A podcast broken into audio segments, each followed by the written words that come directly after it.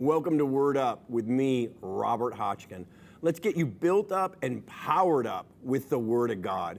This episode's scripture is Isaiah 55 11, and this is what it says It's the same with my word. I send it out, and it always produces fruit. It will accomplish all that I want it to. It will prosper everywhere I send it. This is God speaking through the prophet Isaiah, declaring that when we declare His word, when we pray His word, when we decree His word, when we send forth His word, it never returns void. It accomplishes all that it is sent to do.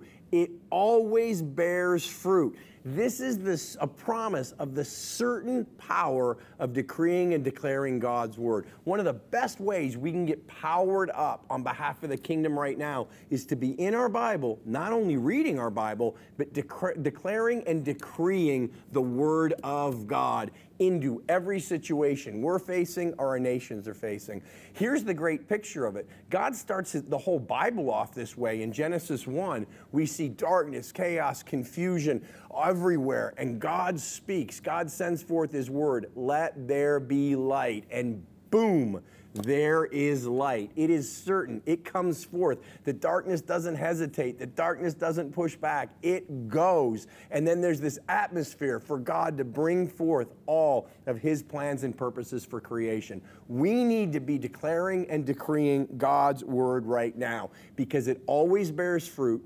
It never returns void, and it accomplishes all that it is sent to do. Now, here's something this important passage doesn't promise. It doesn't promise that it's always going to look and feel like the word never returns void. It doesn't promise that it's always going to look and feel like it's accomplishing fruit in this moment, that it's accomplishing all that it's sent to do and bearing great fruit. It says that it will bear fruit. It says that it will accomplish all that it's sent to do. It says that it won't ever return void. So this isn't about how things look and feel. This is about the certain promise and certain power of declaring God's word. So if you've been praying, say you've been praying for our nation, say you've been praying for your nation, and you've been diligently declaring the word of God into and over your nation, and it doesn't look like anything's changed yet, then here's how you can get powered up Here's how you can get built up by the Word of God today. Shake off discouragement, shake off despair, shake off doubt, because according to Isaiah 55 11, those prayers that you are praying, the Word of God that you are sending forth, over your nation, into your nation. It will not return void.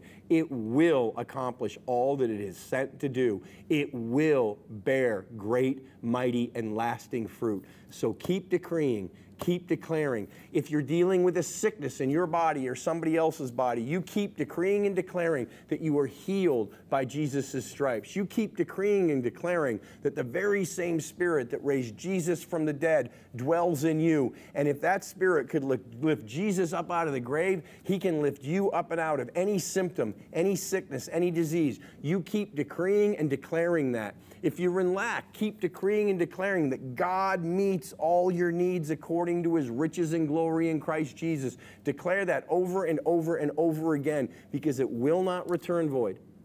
It will accomplish all that it is sent to do and it will bear great fruit because Isaiah 55 11 promises it and proves it true because the Lord is not a man as to lie. So grab hold of the certain power of decreeing God's word today.